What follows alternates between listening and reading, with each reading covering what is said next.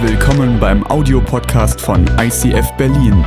Wenn du Fragen hast oder diesen Podcast finanziell unterstützen möchtest, dann besuch uns auf icf-berlin.de.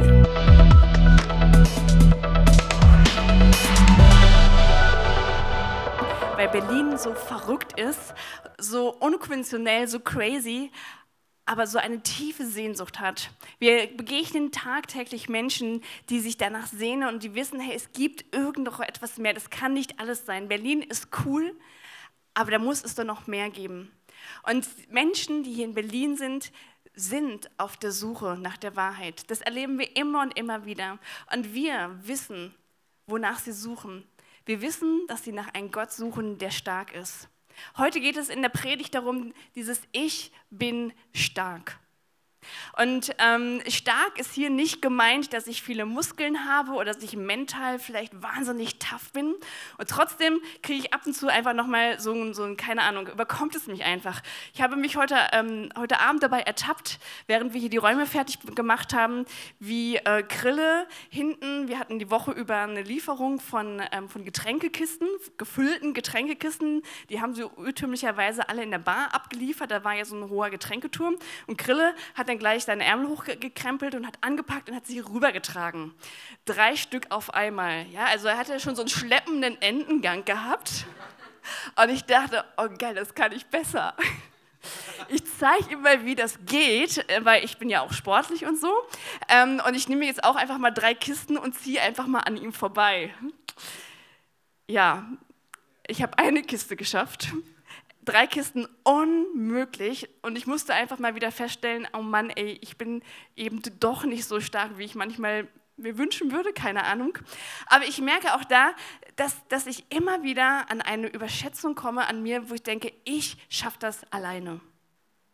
Und darum geht es in meinem Teil der Predigt, dass ich merke, dass ich viel zu oft, wenn ich vor Problemen, vor Herausforderungen, vor, vor Anfechtungen, vor, vor, vor Menschen, die mir das Leben schwer machen oder die mich herausfordern, dass ich dann die Ärmel hochkrempe und anpacken möchte und anfange zu kämpfen. Dass ich immer denke so, hey, ähm, ich, ich muss Gott zeigen, was ich kann und dann stellt er sich besten, bestenfalls noch dazu. Ein wahnsinnig schlimmer Irrtum in meinem Leben. Immer und immer wieder falle ich darauf ein. Weil Gott sagt, hey, nicht du bist diejenige, die stark sein muss. Ich bin es. Und weißt du was, Katrin? Ich stehe an deiner Seite. Denn ich bin stark. In Römer 8 heißt es, wenn Gott für uns ist, wer kann dann noch gegen uns sein? Hey, wenn du Gott an deiner Seite hast, kannst du über Wasser gehen. Wer kann dann noch gegen dich sein? Da kann dir nichts und niemand mehr äh, dir den, den Glauben absprechen oder die Fähigkeiten absprechen. Mit Gott an der Seite bist du stark. Und trotzdem merke ich, dass ich immer wieder in diese Falle tappe, dass ich nicht Gott für mich kämpfen lasse, sondern dass ich für mich kämpfe. Ich habe meine, meine Lösungsstrategien. Wenn irgendwo ein Problem auftaucht, das ist einfach auch mein Naturell, aber auch, weil ich Mama bin von drei Kindern, weil ich eine Pastorin bin, dass ich immer, wenn irgendwo ein Problem auftaucht, gleich hier oben ist, losgeht, so, okay, was können wir machen? Wo, wie können wir das lösen? Das kriegen wir irgendwie in den Griff und ich schon mir über Strategien überlege, wie ich von A nach B nach C komme, um dieses Problem zu lösen. Und Gott sagt, stopp hey Katrin, das ist nicht dein Job. Ich will für dich kämpfen. Ich will stark sein. Und ich habe einfach, weil ich es liebe, Bilder und Menschen vor Augen zu haben, habe ich euch fünf Leute rausgesucht, die genau das symbolisieren, was, was Gott uns da gesagt hat. Lass mich für dich kämpfen.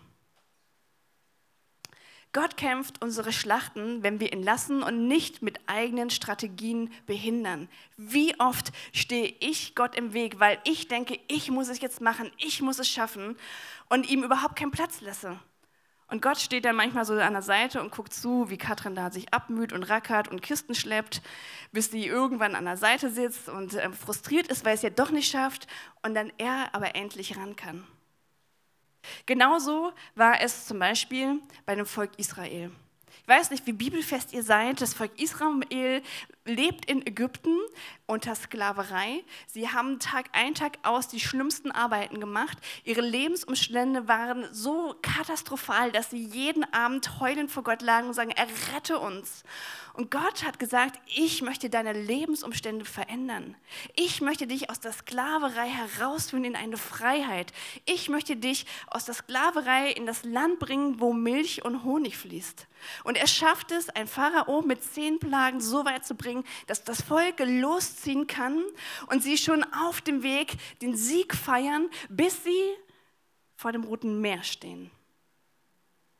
Ein Hindernis, ein Problem. Wäre nicht wirklich ein Problem, wenn sie Zeit hätten, wären sie vielleicht drum gelaufen. Aber hinter ihnen kam das Problem, nämlich die gesammelte Armee der Ägypter war auf dem Weg zu ihnen, um sie wieder einzufangen und sie zurück in die Sklaverei der ähm, Ägypter zu bringen. Das heißt, sie hörten schon das, ähm, das, das, das, das Donnern der, der ähm, Pferdehufe und sie sahen schon diese Staubwolken. Und, und wenn, wenn ich Mose gewesen wäre, wäre ich derjenige, der mit dem Fuß geschabt hätte und sagte, okay, was können wir machen, was können wir machen? Plan A, B, C, wer kann schwimmen, keine Ahnung. Ich hätte irgendetwas gemacht. Aber wisst ihr, was, Gott äh, was, was Mose zu dem Volk gesagt hat?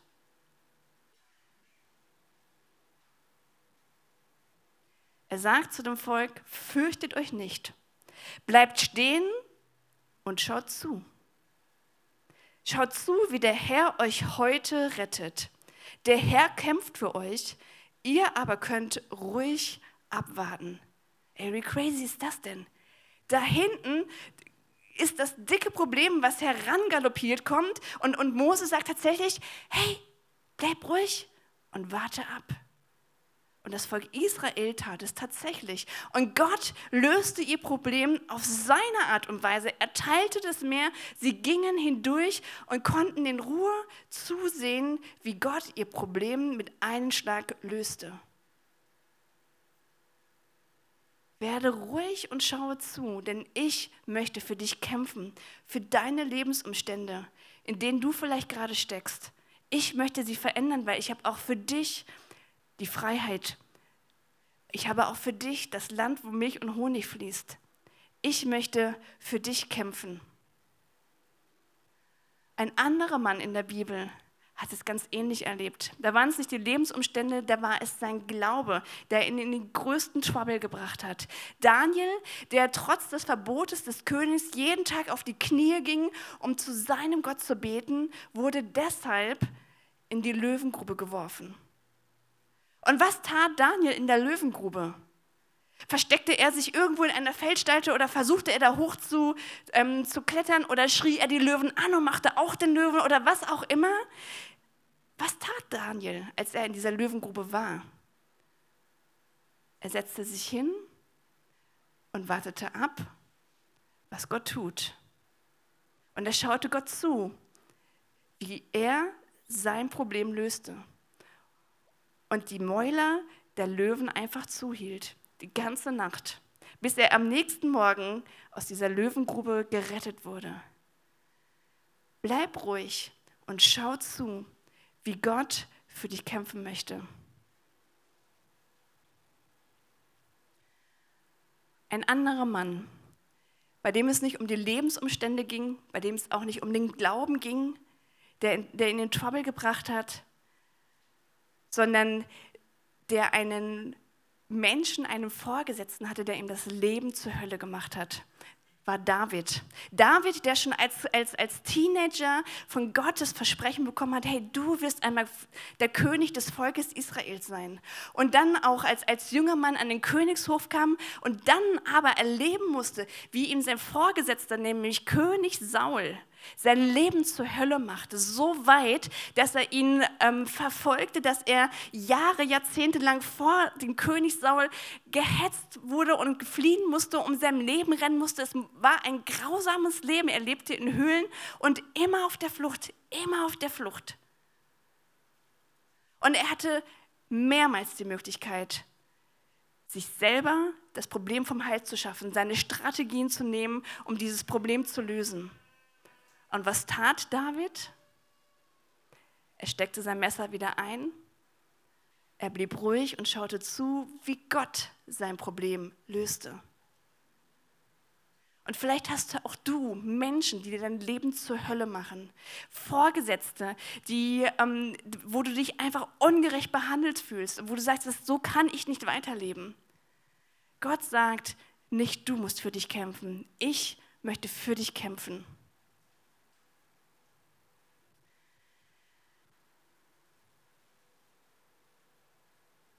Und ein anderer Mann, der sein Leben Gott zur Verfügung gestellt hat, ein Leben lang für ihn unterwegs war und unberechtigterweise auf ein Schiff als Sklave, als Gefangener verschifft wurde, dieses Schiff in eine höchste Seenot kam und das, das ganze, die ganzen Menschen, die auf diesem Boot waren, bedroht waren, mit unterzugehen. Das war Paulus.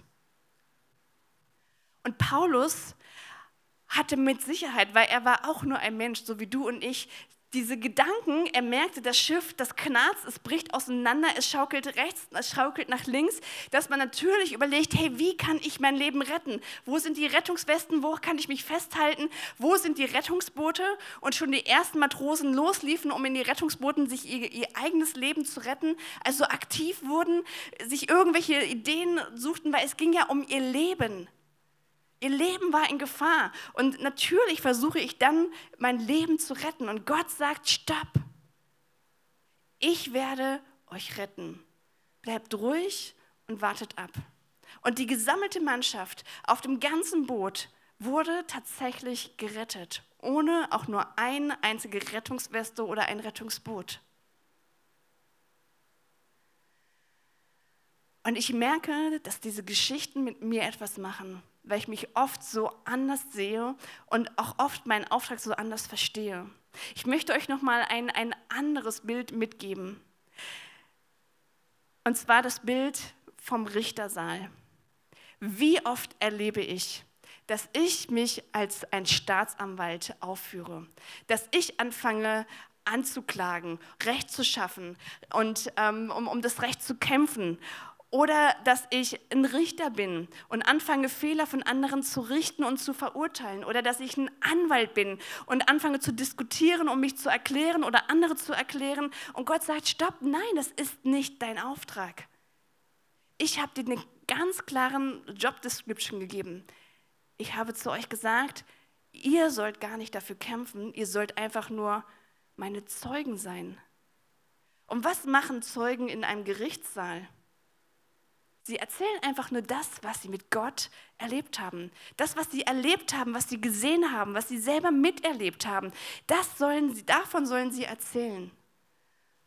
Und Gott sagt, hey, du sollst nicht für dich kämpfen. Ich werde für dich kämpfen. Und kann es sein, dass Gott nichts macht in deinem Leben, weil ich etwas mache?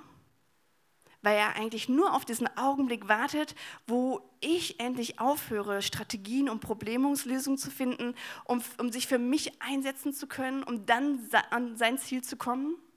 Er wartet ab, bis wir unsere Strategien und Lösungsversuche durch sind.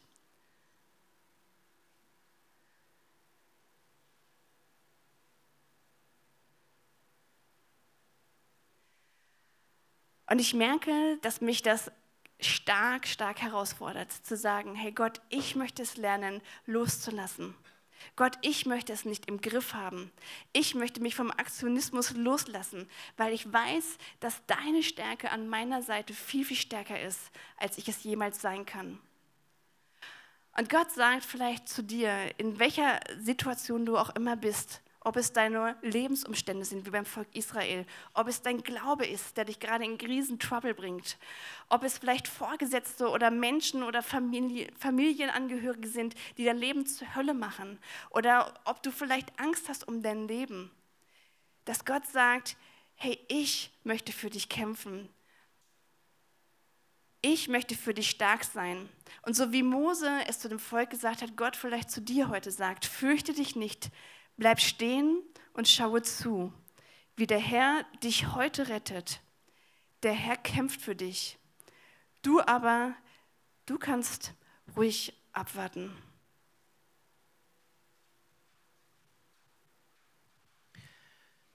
Vielleicht war dieser Teil der Predigt genau der richtige für dich, dass Gott dir heute zuspricht und sagt, einfach mal die Füße stillhalten. Weg von dem Aktionismus, mach mal nichts, entspann dich, fahr runter. Ich bin an deiner Seite, ich kämpfe an deiner Seite, ich bin für dich und ich werde das Problem für dich lösen. Ich möchte gerne von den Beispielen noch einen Schritt weiter gehen, noch ein Stück tiefer gehen. Was sagt das Neue Testament zum Thema stark? Und es gibt diesen Satz in der Bibel, dass die Auferstehungskraft in uns wirkt. Und ich glaube, und davon bin ich überzeugt, dass Gott nicht nur neben dir läuft, dass Gott nicht nur für dich kämpft, sondern dass Gott in dir lebt und dass die Auferstehungskraft in dir ganz real ist. Und vielleicht sagst du, ja, das habe ich auch schon mal erlebt. Es gab diesen Moment am Anfang meines Glaubens, da habe ich diese Kraft kennengelernt, da habe ich ein Gebet gesprochen, da habe ich äh, Feuer, war ich Feuer und Flamme für diesen Gott im Himmel und auf einmal merke ich, wie mein Glaube Stück für Stück degeneriert und du denkst, ja, vielleicht schaffe ich es gerade noch so mit der letzten Glaubenskraft in den Himmel zu kommen. Die Bibel bringt eigentlich genau das andere. Sie sagt, dein Glaube, der fängt klein an mit einem kleinen Gebet, was du Gott gegenüber sprichst, wo du ihm signalisierst, Gott, ich möchte mit dir leben, ich möchte mit dir gemeinsam gehen und dann entwickelt sich dieser Glaube und der wird am Ende deines Lebens stärker sein. Und das ist das, was, was wir uns wünschen, das, was die Bibel ausspricht, aber wer von uns, ganz ehrlich, erlebt es so und geht nicht in seinem geistlichen Leben irgendwie vor die Hunde. Und deswegen möchte ich euch heute mitnehmen auf eine ganz, ganz kleine Reise mit zwei, drei Bibelstellen, aus dem Neuen Testament, um nochmal deutlich zu machen, wie kriege ich denn diese Auferstehungskraft aktiviert? Was heißt das denn, wenn die Bibel sagt, die Kraft der Auferstehung, die wirkt in dir? Paulus, von dem Katrin gerade gesprochen hat, der Hero, der den Schiffbruch überlebt hat, der, der so im Glauben steht, er schreibt einen ganz interessanten Satz in Philippa 3, Vers 10. Er sagt, mein Wunsch ist es, Christus zu erkennen und die mächtige Kraft, die ihn von den Toten auferweckte, am eigenen Leib zu erfahren.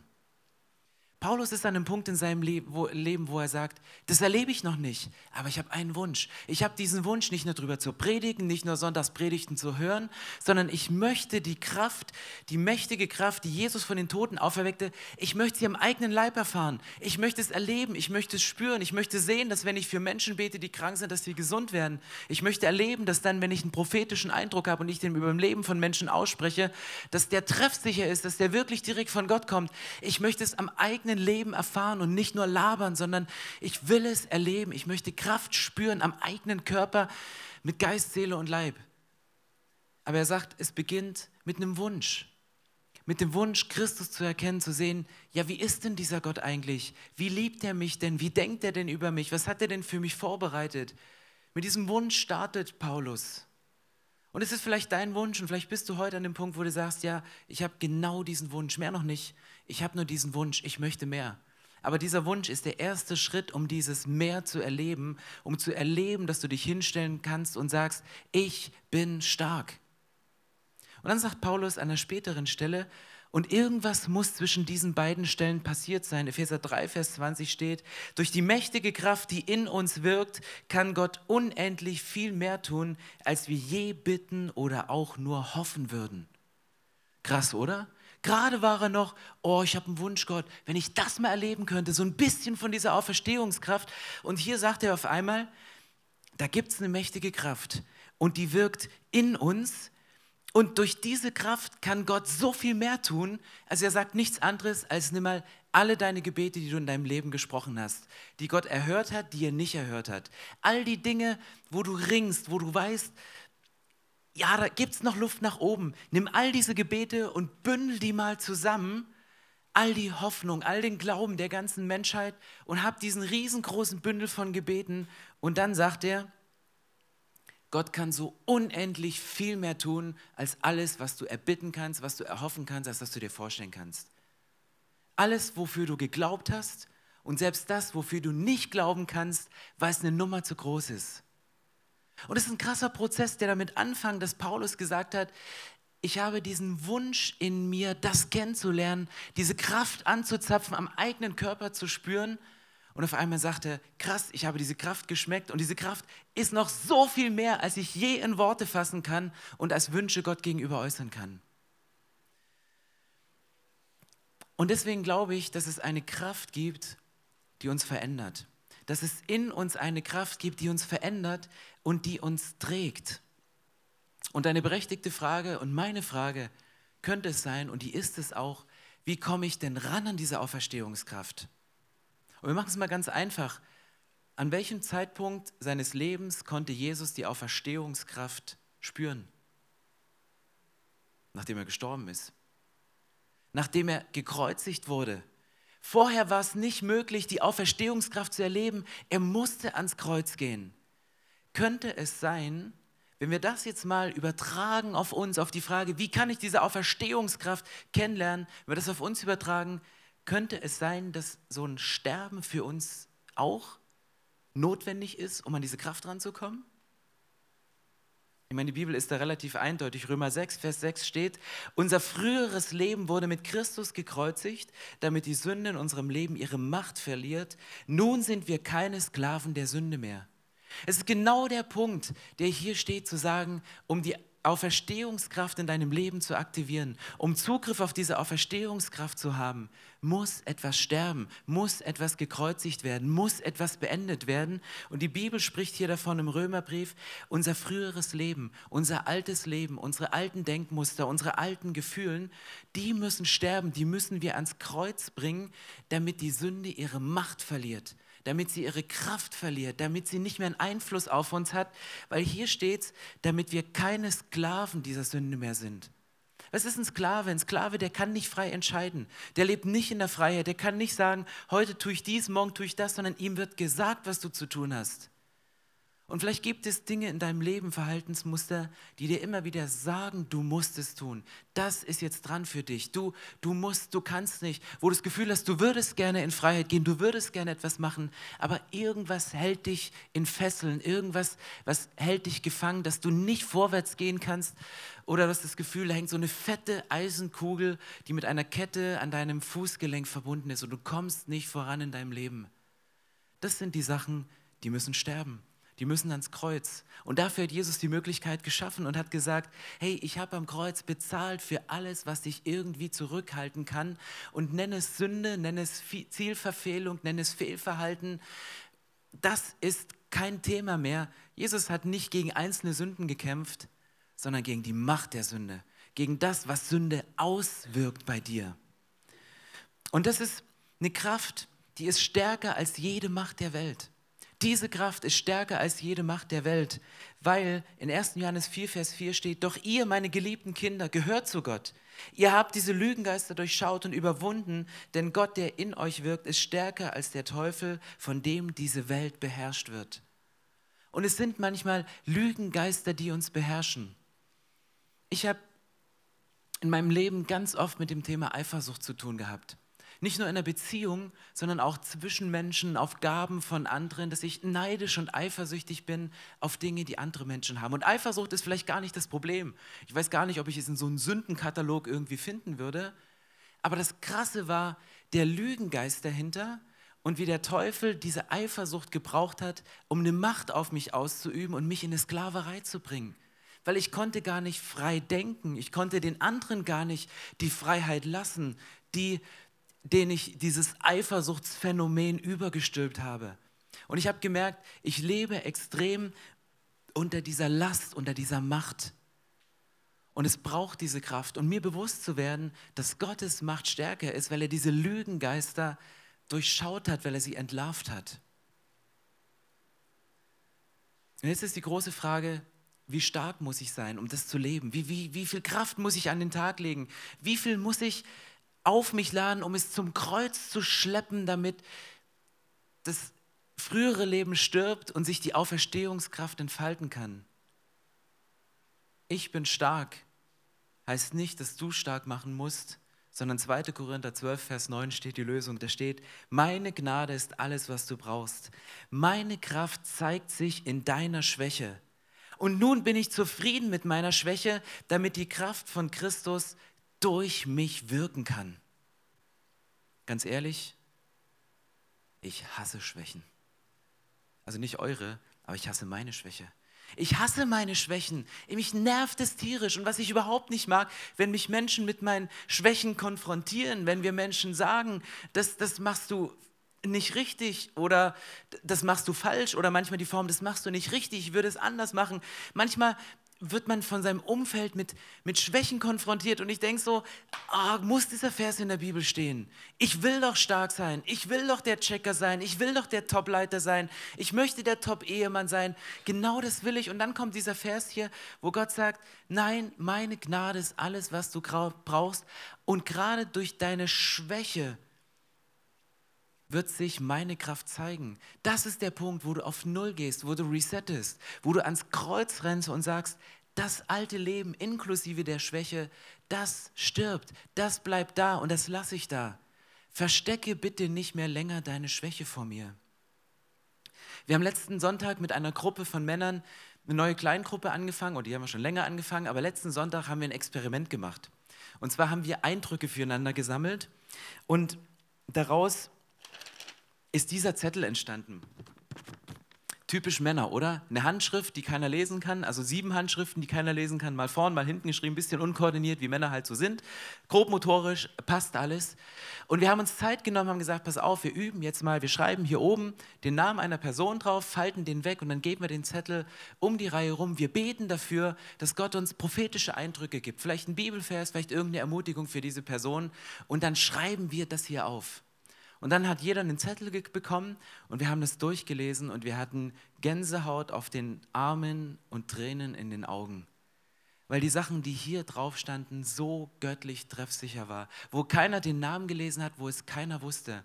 Und ich, der gerade in diesem Kampf drin war, ich hasse meine Schwächen und ich will eigentlich gar keine Schwächen mehr haben, lese dann einen Eindruck, der hier drauf steht, der sagt, ich sah dich wie Zachäus versteckt in einem Baum. Jesus kommt und lädt dich in sein Haus ein. Er sagt, genau was du vor mir verstecken möchtest, will ich gebrauchen. Und ich dachte, alter Schwede, ich meine, nee, guter Gott, ich weiß nicht, ob Gott ein Schwede ist, ähm, keine Ahnung, oder es hat doch kein Schwede geschrieben, das war ein Berliner. Ähm, das war genau so ein Moment, dieses, was du, Zachäus, der rennt weg, der will sich verstecken, weil diese Schwäche, die, die, er hasst es selber, aber er will diesen Jesus kennenlernen. Und Gott sagt nochmal ganz persönlich, Stefan, das, was du verheimlichen möchtest vor Menschen, das, was du vor mir verstecken möchtest, das, was du als Schwäche siehst in deinem Leben, genau das will ich gebrauchen.